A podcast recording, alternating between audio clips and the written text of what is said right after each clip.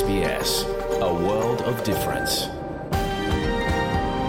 You're with SBS Ukrainian on mobile, online, and on radio.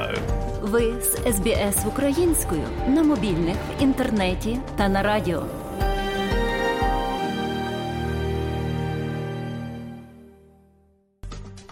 Щирі вітання усім, хто слухає україномовну програму Радіо СБС сьогодні, 23 лютого року 2023. І я, Богдан Рудницький, дякую вам, що слухаєте Радіо СБС. Завтра річниця Великої російської широкомасштабної війни на українських землях.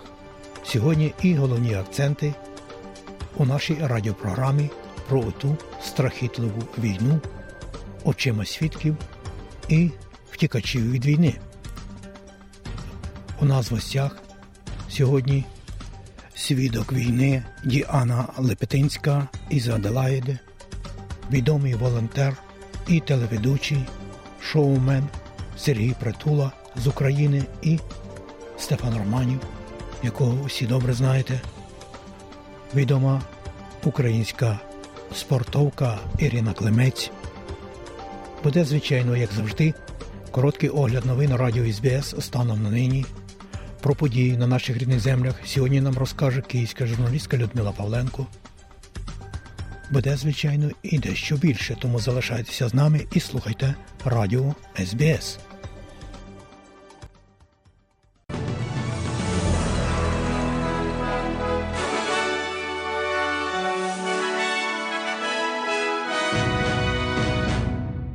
Доброго дня, шановні радіослухачі у студії Богдан Рудницький і новини Радіо СБС. А сьогодні, 23 лютого року 2023, у цьому бюлетені, зокрема, ви почуєте. Авіакомпанія Qantas вперше має прибутки від часів пандемії коронавірусу. Китай зобов'язується поглиблювати співпрацю з Росією. І у спорті Австралійська футбольна ліга закликає уряд Тасманії побудувати власний стадіон і отримувати команду у цьому штаті. І далі про це і більше, і усе по порядку.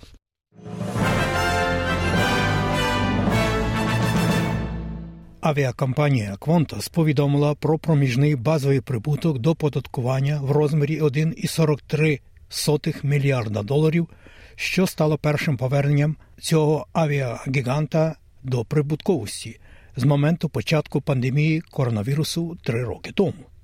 Результат п'ятирічного пробутку настає після того, як національний перевізник зазнав збитків у розмірі 456 мільйонів доларів.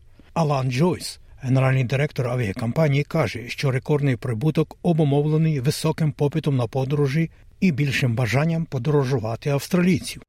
The first is travel demand, which remains very robust, particularly Перший це вимоги до подорожі, які залишаються дуже надійними, особливо подорожі для відпочинку. Це призводить до другого фактора, який полягає у більш високому напливі, особливо з огляду на те, що більшість міжнародних авіакомпаній все ще працюють над відновленням пропускної здатності до доковідного рівня. І, і останній, так би мовити, драйвер це 1 мільярд доларів реструктуризації, які перетікають до нашого прибутку. That are flowing through to our bottom line.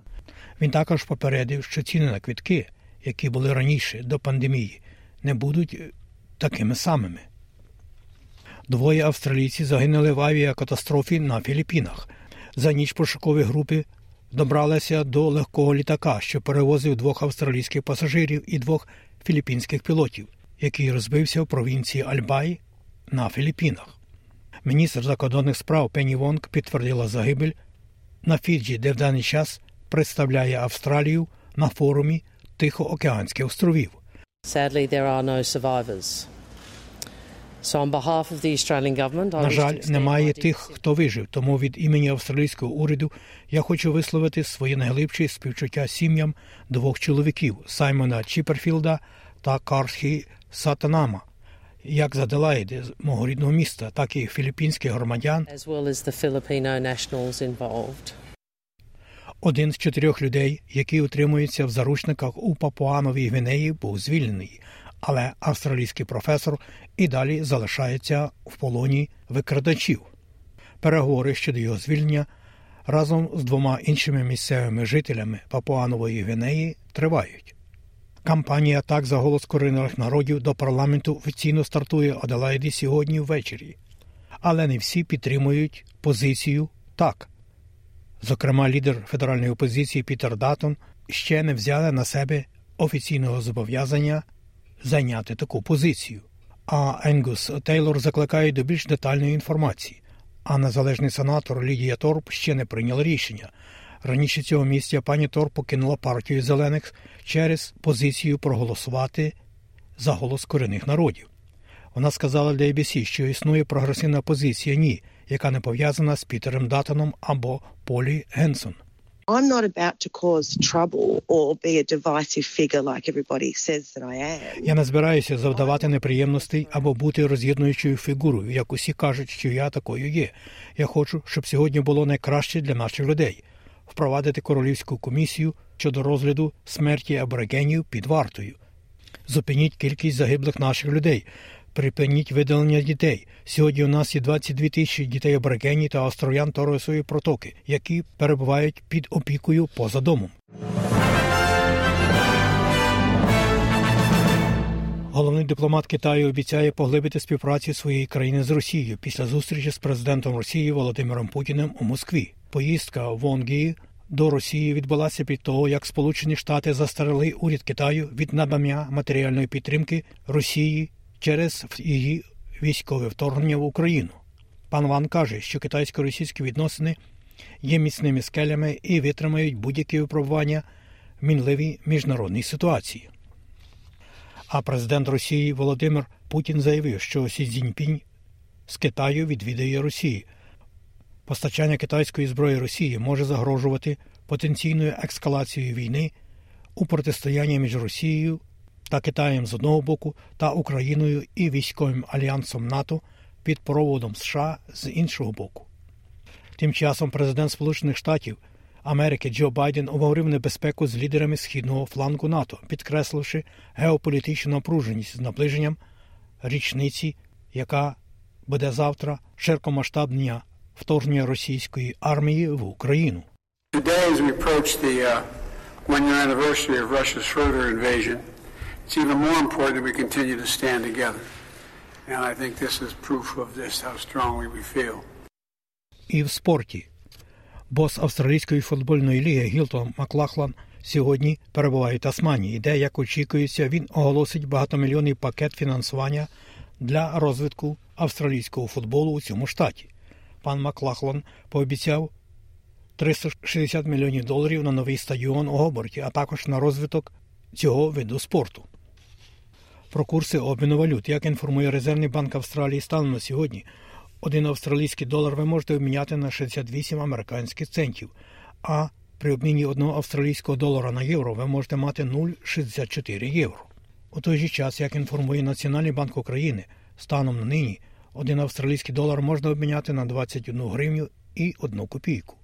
За долар США ви можете мати 36 гривень 56 копійок, і за 1 євро при обміні на гривню ви можете мати 38 гривень і 93 копійки. І про прогноз погоди на сьогодні.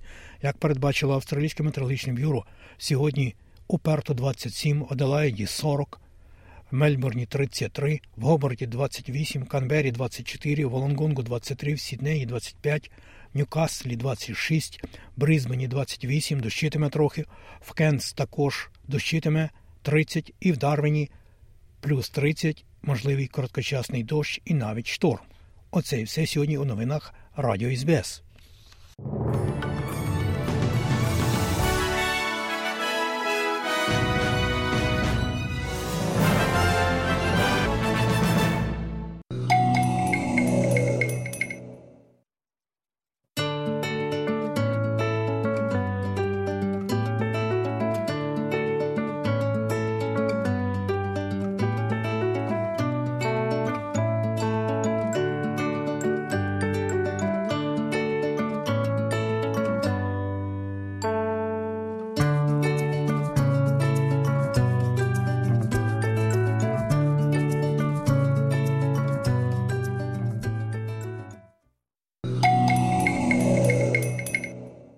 Далі, шановні друзі, у нашій україномовній радіопрограмі Вістки із рідних земель, з якими вас ознайомить сьогодні журналістка Людмила Павленко. Станом на 364-й день повномасштабного російського вторгнення кількість втрат російської армії на війні в Україні перевищила 145 тисяч. Інформація з фронту надходить доволі неоднозначна. Тривають тяжкі бої за Бахмут на Донеччині. Також Росія пробує наступати на Запоріжжі та Харківщині. У Харківську область проникло дві диверсійно-розвідувальні групи, проте одну з них вже було витіснено з української території. Водночас Українська влада попередила про підвищену небезпеку мешканців деокупованої Херсонщини, але не зрозуміло йдеться про загрозу посилення ракетних атак, чи можуть бути спроби російської армії там наступати. Тим часом в окупованому Луганську російські окупанти скасовують запланований на 23 лютого автопробіг та відправляють адміністративних працівників на дистанційну роботу через побоювання обстрілів. Загалом напередодні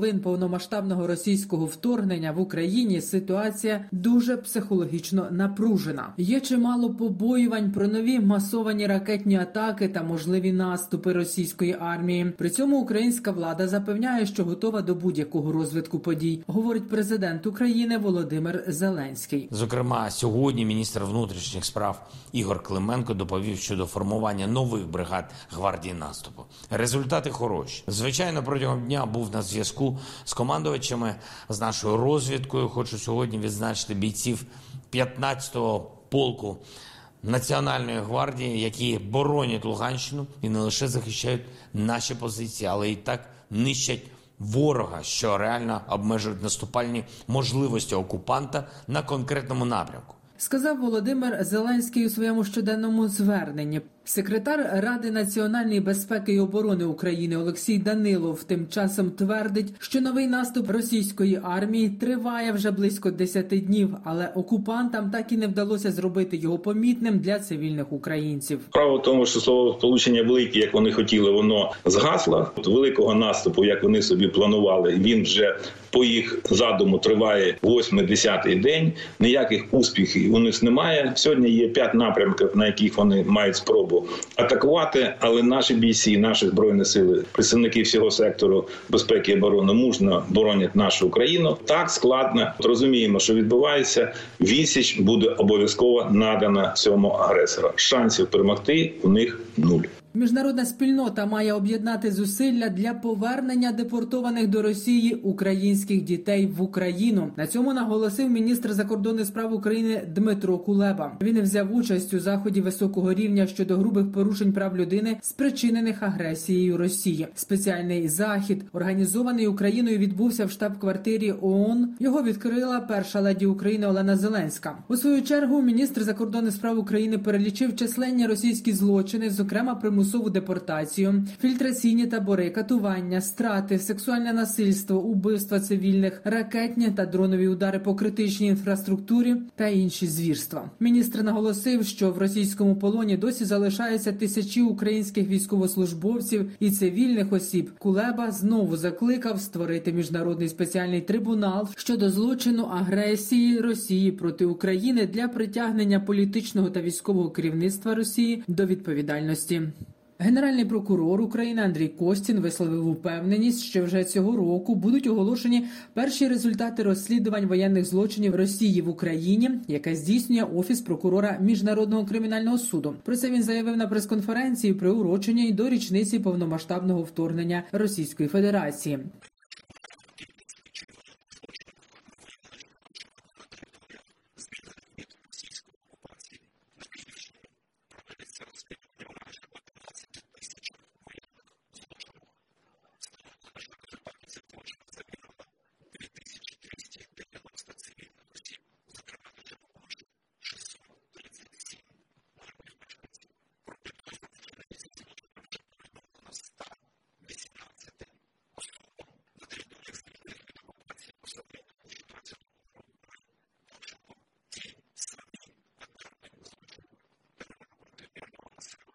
Реєстр збитків, завданих Україні російською агресією, буде розташований у Гаазі. Це офіційно підтвердив уряд Нідерландів. Там створять міжнародну організацію, яка збиратиме та зберігатиме інформацію про шкоду, завдану війною українцям, бізнесу та державі. Місто Гаага є столицею міжнародного правосуддя, і цілком доречно, що реєстр збитків, як перший компонент репараційного механізму, запропонованого Україною, буде розташований саме там, говорить міністр юстиції України Денис Малюська. Ми працюємо у двох напрямках: з одного боку, де Україна направляє кошти на компенсацію або відбудову або ремонт житла чи інших об'єктів важливих. Це вирішується в рамках національного реєстру. А питання ширші, питання, де суми будуть набагато більше, де буде компенсація не лише громадянам, але й юридичним особам, державі, органам місцевого самоврядування. Це все ми будемо включати в міжнародний реєстр збитків. Організатори пісенного конкурсу Євробачення оголосили ведучих та коментаторів цьогорічного шоу. Ними стали українці Юлія Саніна і Тимур Мірошниченко, а також британці Ханна Веддінгем, Аліша Діксон, Грем Нортон, Мел Гедроїц, Райлан, Скотт Мілс, Сем Квек та Клер Суїні. Фронтвумен гурту Хардкіс Юлія Саніна стане однією з чотирьох ведучих гранд-фіналу Євробачення 2023, що відбудеться на арені Ліверпуль в суботу, 13 травня. Людмила Павленко для радіо СБС. І далі нагадуємо, що україномовна програма Радіо СБС щодня подає вістки з рідних земель та огляд новин бюлетеня СБС Радіо. Заходьте на нашу веб-сторінку www.sbs.com.au Ukrainian і також на нашу сторінку у Фейсбуці. Ви можете слухати наші радіопрограми також і через мобільні додатки App і Google Play. Слухайте Радіо СБС сьогодні і завжди.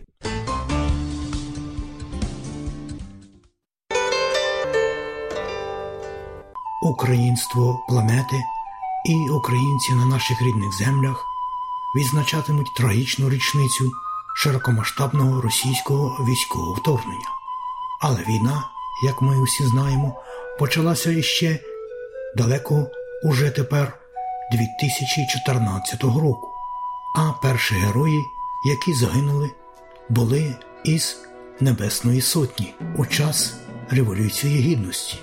Отож, сьогодні, шановні друзі, у нас в гостях перший віце-президент Світового конгресу українців, він же співголова Союзу Української організації Австралії, пан Стефан Романів, з яким ми і торкнемося минулих подій цієї страхітлої війни, яку розпочала Російська Федерація супроти України і українців. Залишайтеся з нами. У нас багато важливого.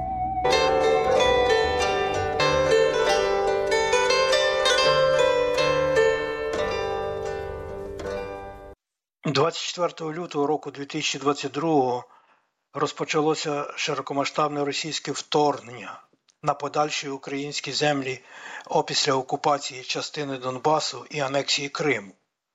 Ось, пане Степане, чи можете згадати ось цей день і якою була реакція світового українства е, ось на цю подію? Дякую. Дякую. Знаєте, час біжить 365 днів, але всі говорять про 365 днів, але фактично ми говоримо про війну, яка вже тягнеться від 2014 року. Ми пригадуємо на початку лютого минулого року були вже ті показники. Якщо ви знаєте, всі сиділи на стільцях, чи це буде 5 лютого, чи це буде 8 лютого. Всі чекали, всі знали, що щось готується. Я пригадую, що 26 січня я був в Шепретоні як Australia Ambassador і мав на телебаченню виступ. І я тоді говорив, що значить, що передбачиться війна. Дехто казав, що ми тільки шукаємо війну, але я настояв на те, що всі бачили ті танки, всі бачили, що готується. Значить, цей час від 4 до до 24, то всі кажуть, всі сиділи на шпильках і всі чекали і знали, що щось буде. Знаю, що зі сторони е, президента України та інших вони може трошки м'якше до цього ставилися, аргументували, що знали, але значить, щоб налякати народ, щоб значить економіка не впала і так далі, щоб до, до, до тої справи поступенно е, приступати. Коли ми говоримо про цей день, 24-го, я думаю, що ми всі були шоковані тим. Цілий світ був шокований тим, і знаю, що реакція світового українства відразу було не тільки зі сторони світового конгресу українців, але в загальному, значить, різні держави і так далі, відразу засудили ці перші кроки вторгнення. Я думаю, що всі зрозуміли, що ця війна буде довго тягнутися, але думаю, що всі зрозуміли в тих перших днях витривалість українського народу телебаченню ми бачили ті різні кадри, як ракети летіли, як військо було, як танки були, і як наші територіальні оборони та військо стоювали. І знаю, що, наприклад, я був в Броварах недавно тому, там розповідали ті територіальні оборони, як вони обороняли. А якщо говориться про світ, тоді я думаю, що реакція була досить така швидка. Засудили, і було питання, що далі робити. І думаю, такий переломовий час хвилина в цьому всьому було тоді, коли американці, турки інші пропонували президентові та українському урядові виїхати, значить, провадити уряд в екзилі. Президент і його команда сказали, давайте нам зброю, а не авіаквитки. З того часу, зокрема, за цей останній рік загинули десятки тисяч людей, потерпілих ще більше. Сьогодні 14,5 мільйонів ми маємо переселених людей. Ось які уроки, ось, зокрема, за цей останній рік війни, на вашу думку, повинен зробити світ і, звичайно, ми, українці. Дякую. Я думаю, що е, урок такий, що є тиран, що є зло, і треба, значить, поборювати зло. Світ тепер зрозумів, що це не буде е, війна на кілька днів, а вона буде довго тривала. Я думаю, що навчилися, що треба дати Україні те, що потрібно, щоб виграти цю війну. Урок, який замість діяти оперативно, були забагато тих переговорів, були ті переговори про те, що треба домовлятися, а нехай Україна відступить і так далі. Якщо б дивитися сьогодні, дивіться на Австралію, як Австралія сильно стоїть з Україною, недвозначно. Тобто тут нема або або тут є є добро, тобто це є Україна, є зло, це є Путін і російські імперіалісти. Зі сторони гуманітарної, я думаю, багато ми навчилися. Ми навчилися, що це є, так би сказати, християнське чи Боже навчання допомогти ближньому. Коли ми дивимося на ті перші дні, коли ті переселенці, наприклад, з України виїжджали на границю Пущі, я був, наприклад, в перших днях я в Пущі був, в Перемишлі, в інших місцях, як цей світ зрозумів ту ситуацію і допомагав нашим біженцям чи переселенцям. Ми бачимо, скажімо, австралійський уряд. Я якраз тепер переглядав, коли дзвонив прем'єр-міністр Моррисон до мене на початку. Це було в тих перших днях. Що ми далі, що ми можемо далі далі робити? Але політично, політично, я думаю, що що ми ще дещо не навчилися, на мою думку. Бо коли е, говорилося, наприклад, е, останніми тижнями про танки, Німеччина вона не знала давати чи не давати, чи скільки. і навіть що рішили давати. Є питання, коли коли вони передадуть. І пригадую собі слова е, міністра Колеби, коли ми з ним в грудні зустрічалися. Він нам тоді, ми були світовий конгрес українців, ми були в нього мала делегація. Він нам підкреслив: скажіть вашим урядам, що можливо треба трошки менше писати, піарити, але діяти швидко. Тобто рішили, давайте.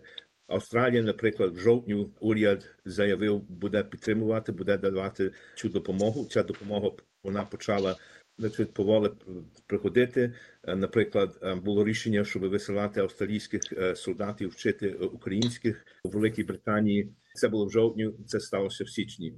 Ми кажемо в Австралії всім кажемо дуже дуже дякую. Але я думаю, що сьогодні оперативність, швидкість цей урок ми ще не навчилися, тому що кожного дня йде боротьба. Ми бачимо, що є в Бахмуті. Кожного дня Україна потребує цю зброю мілітарну.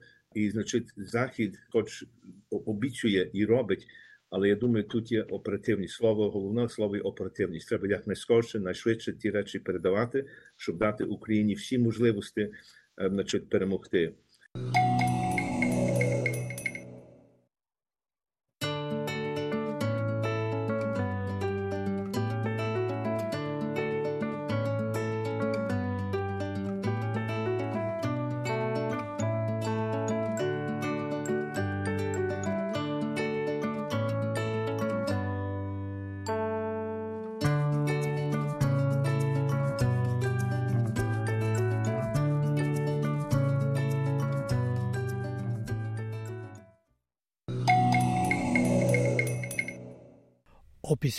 Широкомасштабного російського військового вторгнення на українські землі минулого року мільйони українців залишили свої домівки.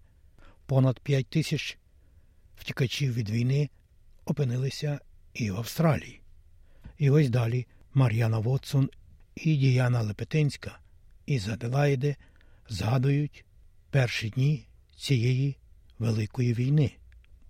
Діана Лепетинська приїхала в Аделаїду майже рік тому. Проте 24 лютого 2022 року вона була в Києві.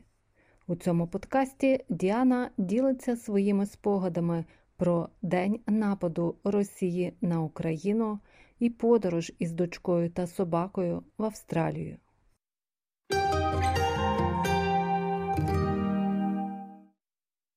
Я пам'ятаю, що це був ранній такий ранок. Мені зателефонував чоловік у Viber. Я не відповіла його, написала йому, чого ти дзвониш зараз п'ята ранку. І він мені потім пише, що ти давай вставай, вас там бомблять. І я побачила цю смс-ку.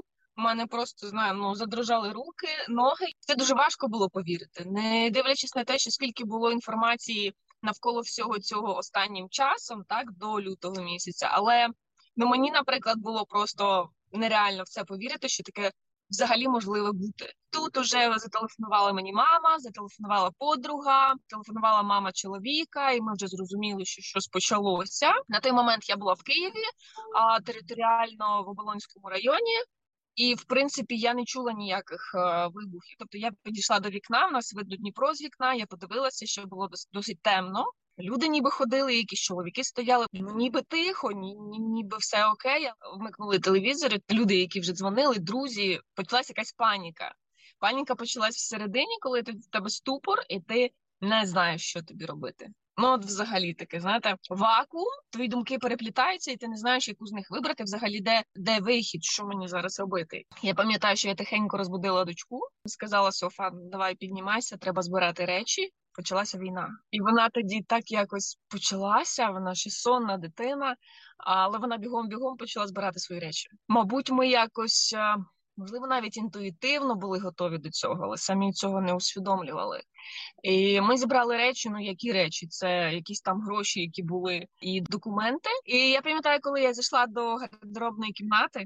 І просто дивлюсь на ці речі і думаю, ну що брати. У мене собака, якій потрібно взяти корм, повідок, нашийник, на якісь її речі, обов'язково корм, тому що де його потім шукати. Я розуміла, що це має бути якась невелика валіза, тим більше це зима.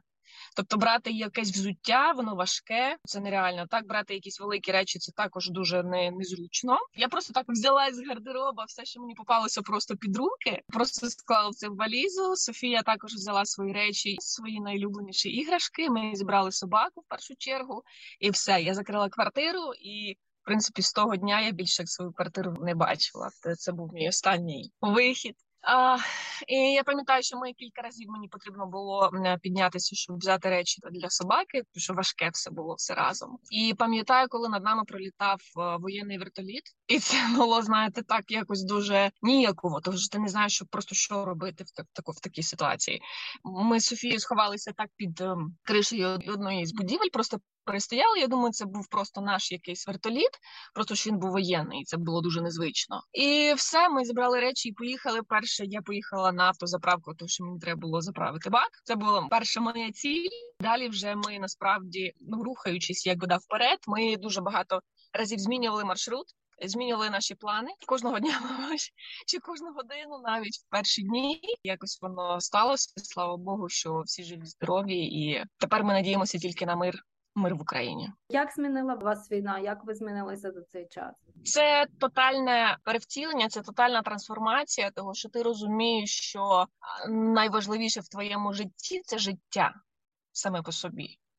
Нічого важливішого за життя не існує. Стан о, якогось обнуління, коли в якусь одну секунду ти втрачаєш абсолютно все ментально, так того, що ти прощаєшся зі своєю нерухомістю, ти прощаєшся зі своїм звичним життям, того що ти просто абсолютно не знаєш, що буде завтра, що буде за півгодини, що буде через годину. Ти ти не знаєш, а і все може, змінитися дуже швидко. Тому оцей стан в такої великої трансформації. Ми навіть коли їхали вже в машині, коли ми перетинали кордони з дітьми, з собакою, ми говорили з подругою про те, що ми дуже швидко подорослішали. Діти подорослішали просто за день. Коли ти береш від на себе всю відповідальність тотально, так ти просто ростеш. Ти не можеш ступити якийсь крок назад. Ти а, робиш крок вперед, ти ростеш внутрішньо. Це ну така дуже велика трансформація. І звичайно, що стрес дуже сильно подіяв на нас. Я навіть е, мені мені здається, що я і до сьогодні відчуваю деякі прояви цього стресу. Оці зажатості, знаєте, в організмі, якісь такі а, штуки, які ти просто не не можеш пояснити. Але він є, він присутній. З ним треба якось справлятися. Це ну це нормально. Це трансформація. З Другого боку, це класно, тому що ти розумієш, скільки в тобі є сили скільки в тобі є енергії, скільки в тобі є цього драйву для того, щоб рухатися далі. Тому я завжди кажу, що на будь-яку ситуацію потрібно дивитися не однобоко, да, з кількох ракурсів і виявити там щось важливе для себе. Ви вже розповіли трошки про свою дочку, як вона відреагувала на ці всі події на переїзд в Австралію. Дочці нашій 11 років в цьому році їй буде 12, вона вже доросла дівчинка, така дуже мудра. Дуже багато було е, розмов про війну, але ми якось навіть в сім'ї не дуже підіймали це питання, тому що ми просто казали: ну цього не може бути. Якби про що ми говоримо зараз? Але потім, все ж таки, коли 24 лютого до нас так постукало у вікна, е, я пам'ятаю, що Софія була дуже спокійна. Вона якось прийняла це без паніки, можливо, того, що я була спокійна, тобто я не підіймала, знаєте, такої внутрішньої паніки, а, а що робити, боже мій, там кричати, що ні, ні, ні, ні. Ми просто думали. Кожен крок, знаєте, обдумували, що ми будемо робити далі, і не дивлячись на те, що так багато ми всього пройшли, так так багато складностями, і як ми переходили кордон, і як ми ночували в притулку для біженців, і як ми потім летіли, як ми залишали собаку, це все, все, все. А зараз Софія буквально недавно мені сказала, що ти знаєш, мама, не дивлячись на те, що це було так важко, це було так складно. Ми всі були в такій напрузі. Там, знаєте, коли дитина так, ти йдеш гуляти з собакою, так, ти зараз тут, ти зараз там. Вона каже, що це був найбільш а, ну, англійською мовою adventurous. Ну, такий дуже незвичний досвід, який вона ніколи не забуде який зробив її сильнішою, зробив її дорослішою. Якось вона так сприйняла це. Е, звичайно, вона дуже скучає того, що бабусі там в Україні, дідусь, друзі, родичі. Ну, якби все нормально. Я думаю, що діти Е, дуже сильно перехоплюють емоції батьків або тих людей, які з ними знаходяться в цей момент стресу. Тому, коли ми спокійні, і діти наші спокійні, і вони все сприймають більш доросло, більш якось так мудро до цього підходять. Тому все окей. Мар'яна Вотсон для україномовної програми Радіо СБС. SBS Radio. Сьогодні, шановні друзі. Цікава розмова в україномовній програмі Радіо СБС журналістки Ольги Гашко із відомим українцем паном Сергієм Притулою. Його, звичайно, знає увесь світ. Він відомий для багатьох із вас, мабуть, не тільки як телеведучий, шоумен, як кажуть тепер по-модерному, але як людина високого громадянського обов'язку, людина легенда нашого часу зокрема на ниві волонтерській добровольців. Саме він та його однодумці з початку війни взялися допомагати українській армії. І ось далі більше давайте послухаємо на хвилях Радіо СБС.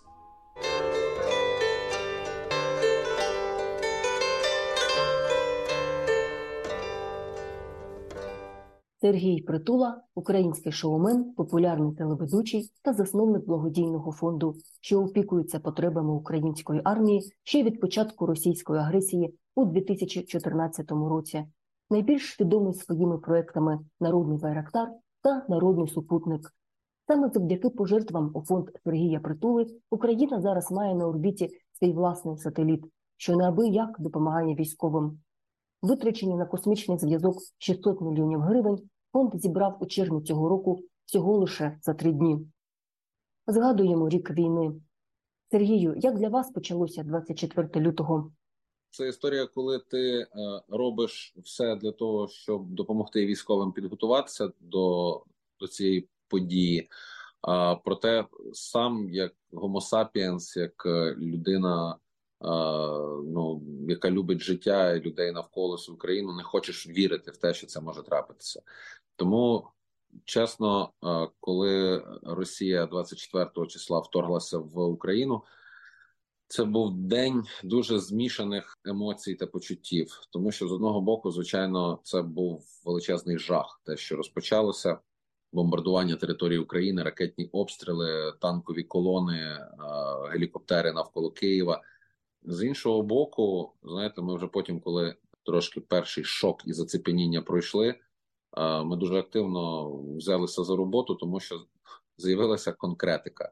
Кілька місяців до того росіяни брящали зброєю біля наших кордонів, довели суспільство до нервозності, довели до того, що тут місцеві еліти десь між собою сварилися і так далі. І тут раптом після ну, 24.02 виявилося, що насправді в українців не так багато є протиріч, коли стоїть питання виживання держави і нації, і ми всі стали дуже монолітними а, з того моменту, і а, люди власним прикладом показують, що таке Україна понад усе. Це про те, що не те, що там як російська пропаганда назива намагається трактувати, що ми хочемо бути над кимось. Ні, фраза Україна понад усе означає, що е, держава Україна для громадян України важливіша за будь-що включно з власним життям, і тисячі українців, які зараз гинуть від російського вторгнення, захищаючи державу, вони є яскравим цьому прикладом. Е, я чудово пам'ятаю цей момент, бо мене цей момент застав у Харкові. Я вийшов з потяга у Львові е, зранку. Я прокинувся е, і як ну ошпарений почав швидко збиратися, бо я проспав трошки прибуття і вже вискочивши на перон, я зрозумів, що відбувається щось жахливе. У мене телефон, як виявилось, вже там пропущених було е, маса, і я побіг, е, взяв таксі зі Львова і поїхав до Києва, тому що тут була моя команда. Ми оперативно 24 числа розгорнули наш волонтерський штаб. Я вийшов з комунікацією до киян з проханням прийти допомогти тому що зрозуміло було, який об'єм роботи. Ми одразу почали скуповлювати все, до чого могли дотягнутися руки. Слава Богу, що в Києві на той момент були досить великі запаси дронів, амуніції, там оптики різноманітної засобів зв'язку, транспорт і так далі. Ми це все дуже дуже швидко. Завдяки ну, людям, які почали блискавично дуже багато донатити волонтерським організаціям, до яких мали довіру, завдяки тому, що ми були людьми, які працювали в волонтерському середовищі, починаючи з 2014 року, і ми в такий спосіб змогли досить оперативно налаштувати роботу нашого волонтерського штабу як по прийому допомоги, так і по її роздачі. І у нас е, тут на гончара 65 ледь не цілодобово стояли черги людей, які отримували там різні підрозділи і ЗСУ, і ТРО, і спецпідрозділи СБУ і спецпідрозділи МВС і Держприкордонслужба, і кого тут у нас тільки не було, допомогу отримували, хоч якусь, але всі. Звичайно, що там неможливо було видати е, кожній людині, яка прийшла тепловізор, прилад нічного бачення чи коптер, але на підрозділ щось видавалося завжди. Як змінювалися запити протягом цього року?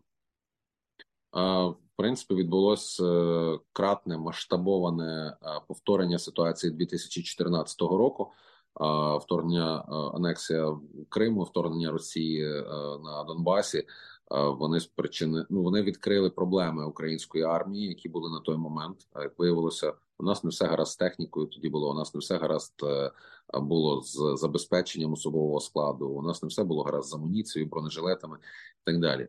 І на подолання цієї там кризи забезпечення ну пішло досить багато часу, поки держава змогла а, позакривати якісь основні напрямки, а, щоб коли ти мобілізуєш людину а, до війська, щоб вона самостійно а, там не купувала собі бронежилет, шолом, берці і, і, і так далі. А, те, що відбулося після 24.02, чому я кажу про повторення, тому що це ну загроза такого масштабу. Це тотальна війна, це тотальне вторгнення. Це вже не локалізований в межах двох областей е, збройний конфлікт двох держав, з яких одна б'ється чесно, а друга гібридно. Це вже все. Це вже росіяни повністю зняли маски і поперли е, звідусіль. І відповідно до військоматів вишикувались черги добровольців. Відповідно, розпочалась мобілізація і армія за кілька місяців дуже швидко набухла. Тобто не тільки збройні сили України, ми говоримо про сили опору в цілому. Через кілька місяців у силах опору вже було приблизно 750 тисяч осіб. Ще вже влітку це був 1 мільйон. Коли твоя армія в умовах інтенсивних боїв розростається в 3-4 рази, звичайно, що у неї буде велика кількість потреб, які неможливо державі, навіть з її великим бюджетом Міністерства оборони, закрити миттєво. І тому власне український волонтерський рух, який є прецедентом у світовій історії, мені здається, стосунків громадянського суспільства і е, влади, держави, уряду. Ми зробили дуже величезний вклад у зміцнення обороноздатності нашого війська. Це не мої заяви. А, наприклад, якщо ми говоримо про статистику, а це були заяви заступниці міністра оборони, що в березні-квітні минулого року забезпечення українського війська бронежилетами, наприклад, відбувалося паритетно з міноборони. То 50% бронежилетів українські військовослужбовці отримували по лінії міноборони. 50% їм завозили волонтери. А якщо ми говоримо про застосування, наприклад, цивільних дронів нашими військовими, то це 100% забезпечення волонтерами, тому що ну згідно там певних е, протоколів, міністерство оборони не може закуповувати цивільні дрони, тому що вони цивільні. А ми можемо. А військові знають, як ними користуватися, і тому там умовно тільки наш е, фонд нещодавно перевалив за 4,5 тисячі е, придбаних цивільних дронів. Це без врахування комплексів БПЛА, які ми теж е, купуємо для наших військових, і це тільки наш фонд, ми кажучи, там за 11 е, з копійками місяців. А дрони це одна з найзатребуваніших номенклатур нашими військовими, і тому вони купуються як великими фондами, так і там е, меншими за зібраними бюджетами, волонтерськими ініціативами і поодинокими волонтерами всі це везуть, тому що це, умовно кажучи, розхідний матеріал. І завдяки тому, що з'явилася допомога від цивілізованих країн, була створена антипутінська коаліція, яка вирішила підтримати Україну у цій е, боротьбі з нелюдами і з варварами. Нам ну вдалося все таки набагато швидше справитися із забезпеченням військових якимись базовими речами. Е, знову ж таки кажемо, там кевларовий шолом, бронежилет, амуніція, аптечка. Почала заходити вже стабільно зараз е, різна оптика, хоча ну такої певної спеціалізованої все одно не вистачає на кшталт тепловізійних прицілів. Але є ще звичайно номенклатура, в якій буде залишатися проблема і, і потреба завжди. Тобто, наприклад, колісна техніка це те, що нищиться кожного дня у величезній кількості. Uh -huh. Українці вже вибрали е, з Європи все, що може їхати, все, що називається джипом чи пікапом, все, що 4 на 4 А звичайно, в основній своїй масі це не новий транспорт, а вживаний. Але і е, життя цього е, джипа у військових умовах воно не є дуже довгим. От і тому транспорт, рації, дрони, прилади нічного бачення, тепловізійна оптика. Це те, ну чим ми займалися рік тому, чим ми будемо займатися і цього року. Просто за останній час у нас додалися ще кілька таких е, цікавих напрямків. Ну тобто, ми минулого року дуже багато зробили в забезпеченні е, наших бійців засобами тактичної медицини з найякіснішими найрізнішими там турнікетами, жгутами, оклюзійними наліпками і тому подібне. Плюс ми поставили вже на такий на потік ремонт російської трофейної техніки. Наші військові її підбивають досить часто, багато і подекуди е, вдається відтягнути цю техніку е, на наші позиції в тил, оглянути, зрозуміти ступінь ураження і зрозуміти, що в принципі цю техніку можна відновити, і вона далі буде служити вже нашому війську. Угу. Тому от ми власне цим займаємося. Окрім цього, звичайно, у нас бувають ще дуже великі проекти, які несуть у собі не тільки е, завдання забезпечити військових якимись додатковими важливими серйозними речами, як то там бронетехніка, е, яку ми закуповуємо в Британії, як то придбання там супутника і доступу до бази даних супутникових знімків великої компанії, яка має дуже велике сузір'я супутників в космосі, як то ті самі славетні байрактари, е, на які ми збирали всією Україною, мені здається, всім світом. Мільйон триста сорок сім тисяч транзакцій банківських за три дні, і понад 600 мільйонів гривень, які були зібрані за 72 доби феноменальний показник об'єднання мільйонів і мільйонів людей. І, зрештою, компанія Байкар передала нашим повітряним силам три байрактари безкоштовно, будучи враженими такою єдністю українського суспільства, де від малої дитини до, до літньої людини всі об'єдналися для того, щоб допомогти своєму війську. І ось, шановні друзі, сьогодні усе у розмові відомого українця пана Сергія Притули і журналістки Олі Гашко на сьогодні.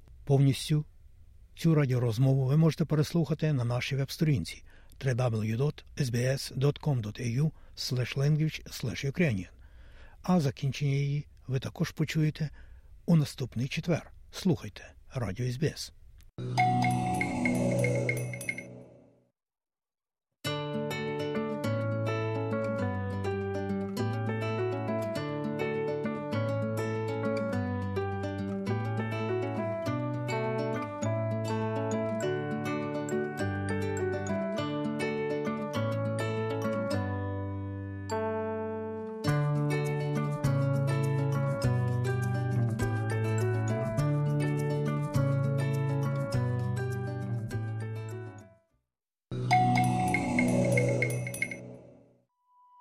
У студії Богдан Рудницький і ви слухаєте україномовну програму Радіо СБС. Сьогодні у нас, шановні друзі, відома українка, волинська легкоатлетка з метання молота панна Ірина Клемець, яка двічі брала участь в Олімпійських іграх і зараз перебуває у Мельбурні. Змагання великого, так би мовити, штибу вже нині. Отож побажаємо нашій землячці успіху у цих змаганнях і сходження на нові висоти. А сьогодні ви, шановні друзі, маєте змогу почути славну волинянку на хвилях Радіо СБС. Тому залишайтеся з нами і слухайте Радіо СБС сьогодні і завжди.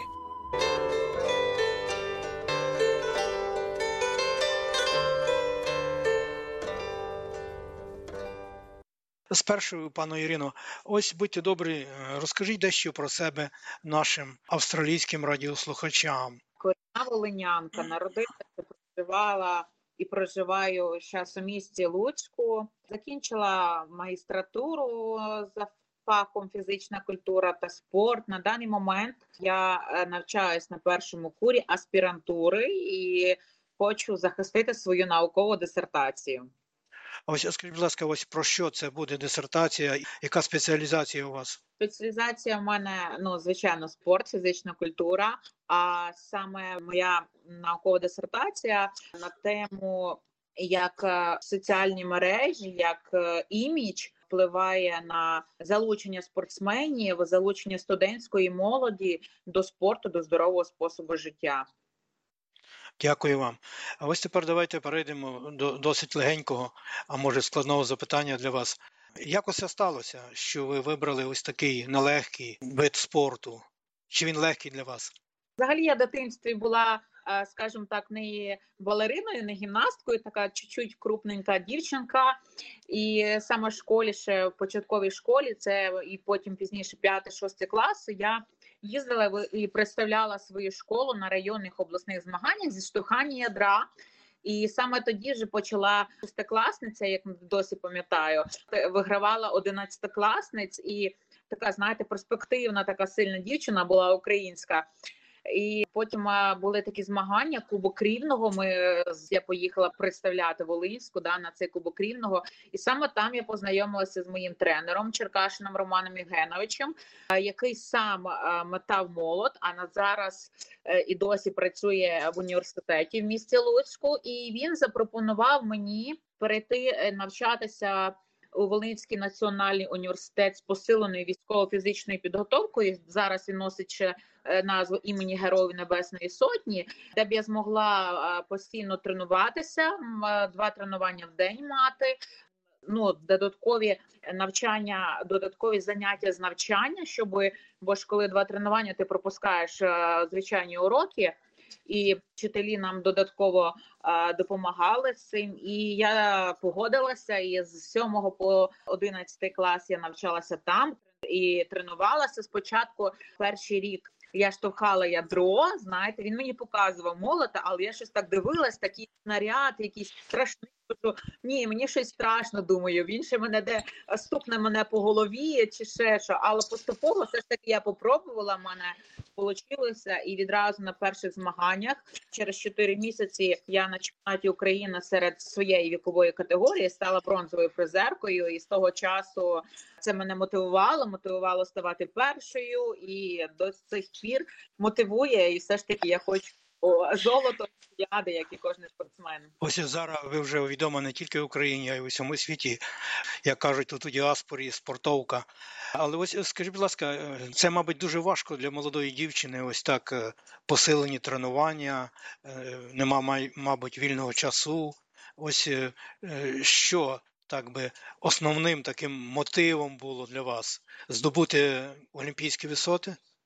Дуже важко. Ми дуже багато тренуємося постійно, десь е, у від'їздах, постійно навчально-тренувальні збори, постійно змагання. Дуже мало часу є на зустріч і проведення зі своїми рідними, з друзями. Але е, насамперед я відчуваю, що я можу мітати далеко. Я мітаю далеко. Я хочу реалізуватися як спортсменка, сказати всі все на що я дійсно е, спроможна, і і тоді, напевно, от коли я відчую, що я е, метнула ті метри, які я метаю, які я максимально можу мітнути, тоді я вже можу з легкістю сказати, що е, спорт на даному етапі професійний для мене буде вже закритий. А так я ще мітаю, відчуваю, що я можу далеко мітати, і я хочу все ж таки реалізуватися, і це мотивує.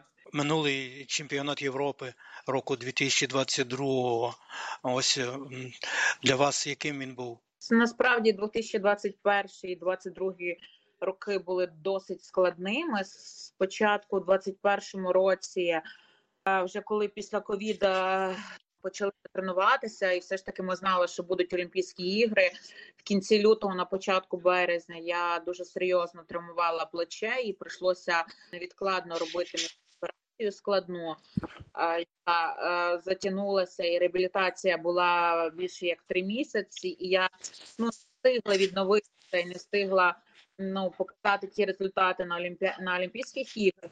Я дійсно була спроможна, які ми планували з тренером, до яких ми готуємося. А в 22-му році, е, е, звичайно, перекрилася підготовка, зіпсувалася. Це коли вже почалася війна. Я е, через два тижні ми виїхали на деякі спортсмени представляли і ще виступали на зимовому кубку Європи і осталися там в Португалії. І тренувалася, а тренер мій остався в Україні, і тобто дуже складно тренуватися. У мене технічний вид спорту, складно тренуватись без тренера. Ми виїхали, наприклад, 6 березня, да, а свого тренера я побачила ще на початку червня. Ну ну складно. Ми ми, ми старалися підтримувати онлайн зв'язки, все, але це ну, не замінить присутності тренера на тренуванні. Війна перешкодила багатьом е, і вам також, як бачимо, у цих тренуваннях, і і не тільки і морально. Ось як морально себе, як кажуть, взяти в руки і готуватися до змагань, і знаючи про те, що ось поруч війна поруч ракети, бомби летять. Складно, надзвичайно складно, але насамперед мене мотивують наші захисники, наші хлопці, наші спортсмени, мої друзі, які минулого року разом зі мною тренувалися. На даний час вони на кордоні, на фронті воюють ціною власного життя, захищають нас ради того, щоб ми могли, ми мали шанс тренуватися. І незважаючи на що ми тренуємося, інколи як це було декілька днів тому на минулого тижня коли ми пішли на тренування літати, звичайно, зранку, і дуже близько в нас були вибухи, це було чути. Але ми не здаємося, і ми ж все ж таки йдемо до своїх цілей, і ми надіємося, що скоро війна закінчиться, і ми зможемо показати, що ми не тільки сильні спорті, а ми е, об'єднана, цілеспрямована і сильна взагалі держава, сильна Україна залежна. Хотів би запитати вас ось ще таке, що бути присутнім на Олімпійських іграх, е, кожна людина, мабуть, мріє, а ось брати участь в Олімпійських іграх, як ви брали, це, мабуть, не тільки мрія, а це якийсь особливий злет душі. Е, що ви відчували, коли ви брали участь в Олімпійських іграх?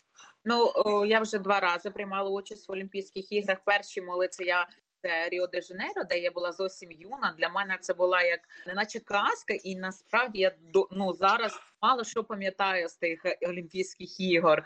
А отже, другі змагання, як я повторюся, 2019 року особистого рекорду п'ятого місця на чемпіонаті світу.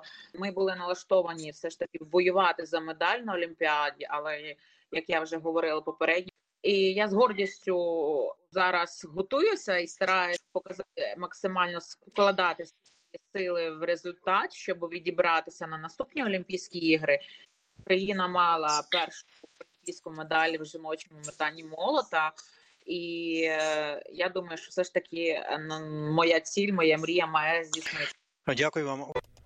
І ось, шановні друзі, сьогодні все у нашій розмові із відомою українською легкоатлеткою Іриною Клемець, яка перебуватиме в Австралії до 7 березня.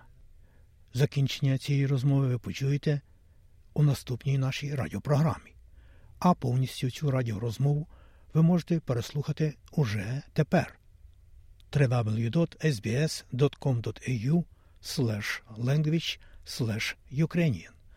І нагадаю, що сьогодні українка, славна волинянка, бере участь у змаганнях великого рангу у Мельбурні. І більше інформації ви можете знайти на нашій веб-сторінці і в соціальних мережах Facebook SBS Ukrainian. 365 днів у війні, що триває 9 років.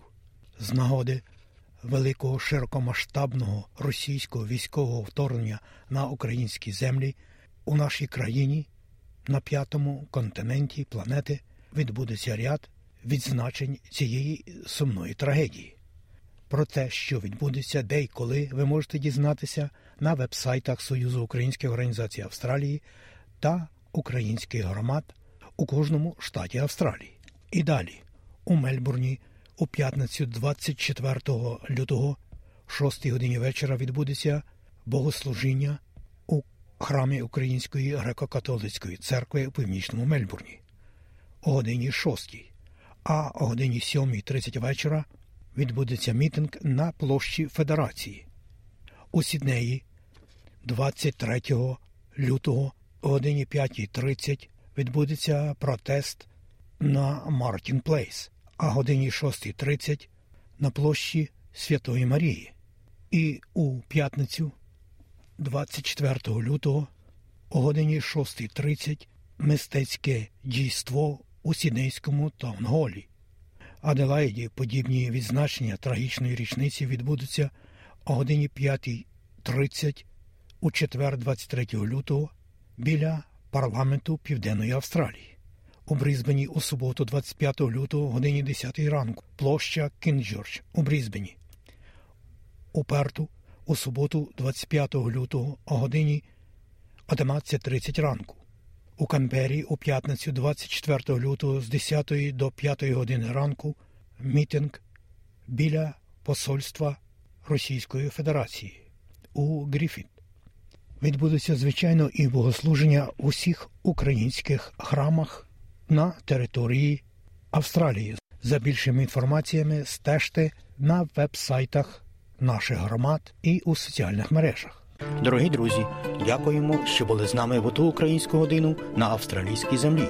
Ви завжди можете сконтактуватися з редакцією україномовної радіопрограми телефону 03 99 49 23 15.